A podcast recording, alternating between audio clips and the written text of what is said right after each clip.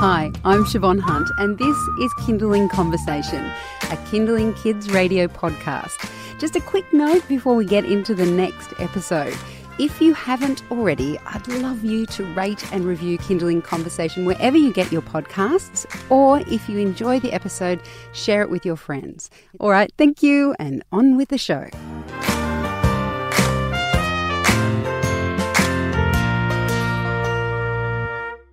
There are two things in my life as a parent that I fear the most, and that is gastro and nits.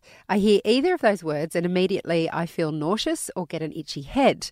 Today, we're going to tackle the topic of nits. Schools and daycare centres can have like these continuous loops of infestations where you're constantly getting letters home or emails home saying, check your kid's hair. My daughter is six now, my son is four. We haven't had nits once. Where is the wood in the studio? Touching wood.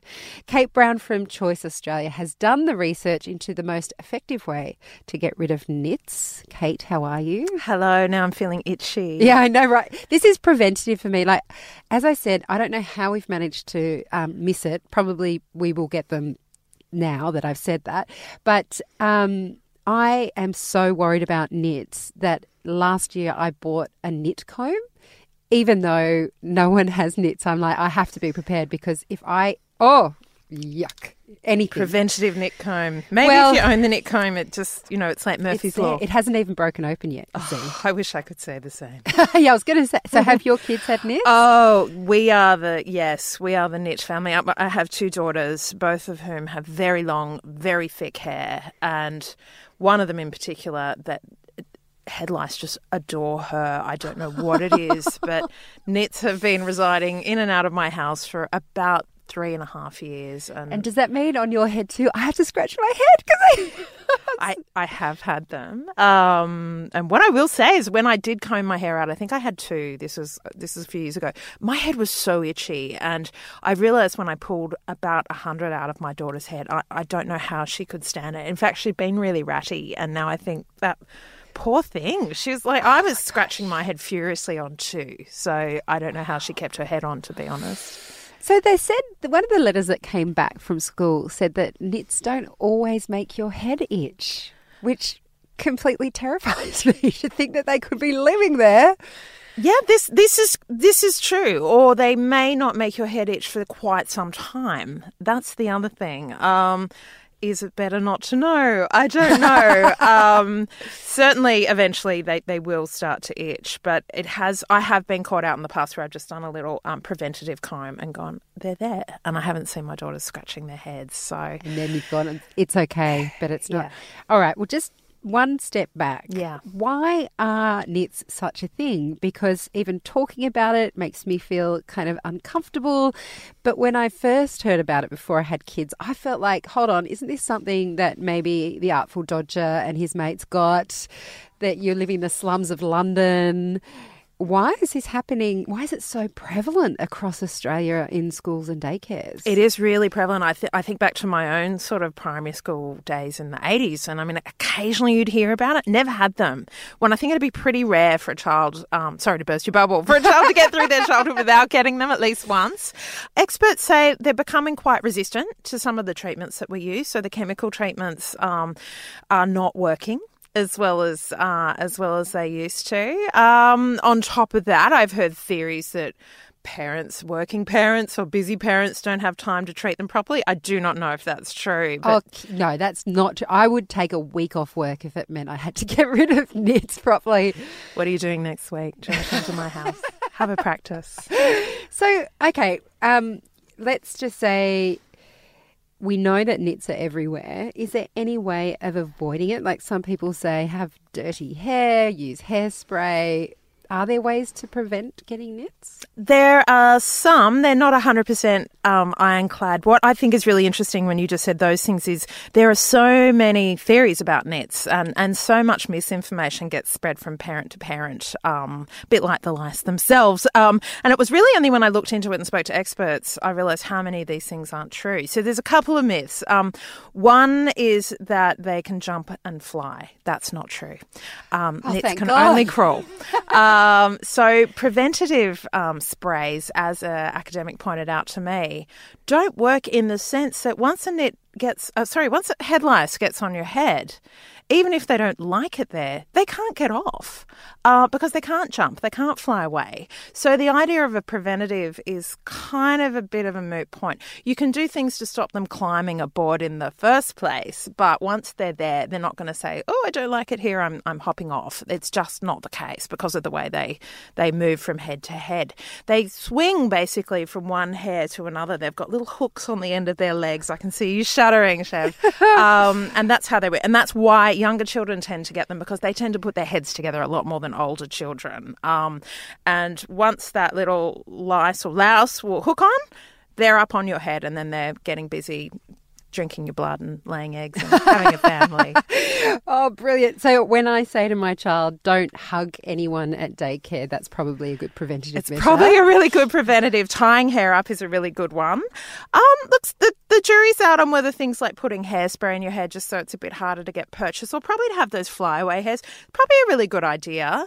Um, I know people think they have to wash everything in their house as well when their child has um, head lice. That's not really the case either. So um, they can only live off the head for less than 24 hours before they'll die. So you might want to wash like hats, pillowcases, hair ties. You don't need to. You don't like, have to strip do the house bare. Oh, thank God. Because I Yeah. thought, God, people talk about how they've been, you know, washing sheets and all kinds of Yeah, stuff. I mean, maybe if your kid doesn't sleep on the pillow and goes everywhere, Yeah, wash the sheets. yeah. So, what is the difference between nits and lice? Are they the same So thing? Nits is actually the eggs. They're the little eggs that are glued onto the hair. um, lice are the little critters that are running around laying the Oh, eggs. don't! Oh, I, I just cannot bear that. Um, oh, just the idea of them being in my head. You're listening to Kinderling Conversation. We are talking about how you deal with nits and lice. So, nits the eggs, lice once they hatch. Oh, that is so wrong. Kate Browne from Choice Australia is here because. Bless her soul, she has looked into this both on a practical practical front at home and also in her workspace, looking at what is effective um, for removing nits. We were just talking about how you might prevent it, and the main things being pull your hair back. Don't let your kids cuddle other kids who have Don't share hats. Don't share hats. No, do not share hats or brushes. Oh my god, I always use the same brush as my kids. Um, you were talking before about how the um, chemical stuff that we've previously used isn't working as well. There seems to be so many to choose from. Oh, yeah.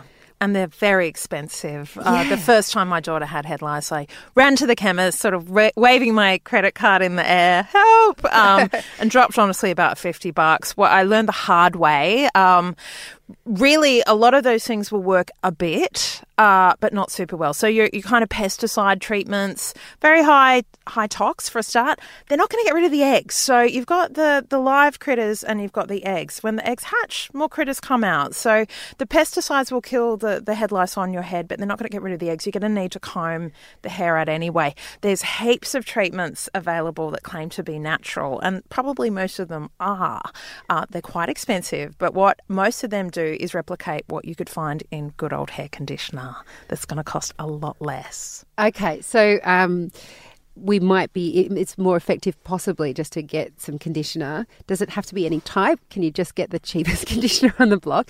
And what does that do? Does that kill the lice? Does it, I've heard it smothers them. Yeah, it smothers them. So, um, experts I've spoken to are like, buy the biggest bottle of cheapest conditioner you can find.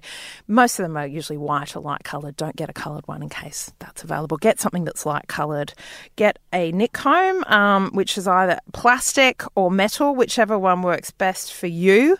You put the conditioner on dry hair it, smo- it smothers the lice, so they can't breathe. It bogs up their breathing apparatus and stuns them because they can move really fast. Um, what it does is it sort of clogs them up, they stop moving. You put it all over the dry hair, and then you literally just comb, comb, comb. And then I use paper towel, wipe that conditioner on, and then you can see the bugs because they're dark coloured. You need to do it kind of every second day for about 10 days to break that cycle because every adult lice that's running around has laid eggs and I think their life cycle is about 10 days as well. So you just need to comb comb comb. Um, what's interesting is I did crack at one stage and send my daughter to a professional um, head lice removal place thinking what is this witchcraft that they use? The, the, the downside is it's just that kind of grunt work. It's literally just combing forensically through every single hair to get rid of the lice, um, to hopefully pull out some of the eggs, but to catch those eggs when they hatch and break that life cycle. How long does it take to actually do that? I mean, should mm. you be estimating an hour to be combing out the hair, and if they've got curly hair, probably the whole day. Oh, look, one one of my daughters has sort of lots of fine straight hair, so it tangles really easily, and it's long. It's down sort of to her lower back.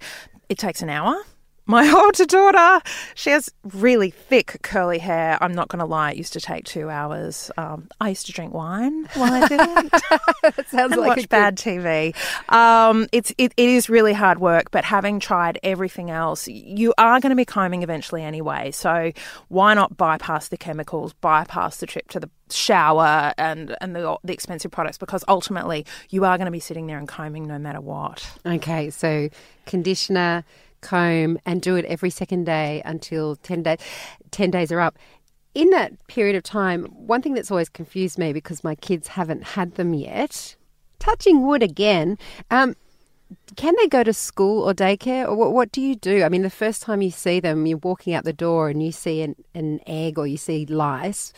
What do you just stop in your tracks and stay home? Generally, the rule is you need, if they're discovered by the parent or by the school, you need to keep your child home and start the treatment. However, as you point out, so many kids have them now. no children would be at school if they had to stay home the whole time. So, generally, the rule is as long as they're undergoing treatment, then they're okay to go back to school. And in my own experience, those that first comb through is where you're going to get the majority of the adults who are causing the problem, um, or sorry, may cause the problem to other children. So, yeah, you, you, you probably need to keep them home for a day, depending on how long it's going to take to comb out the hair, and then and then they should be good to go as long as you've tied their hair up, make sure they're not sharing hats, and washed the pillowcases. I'm going to be thinking about this for a long time. Kate, thank you so much for coming in. thank you. Sorry to traumatise you. That's Kate Browne from Choice Australia.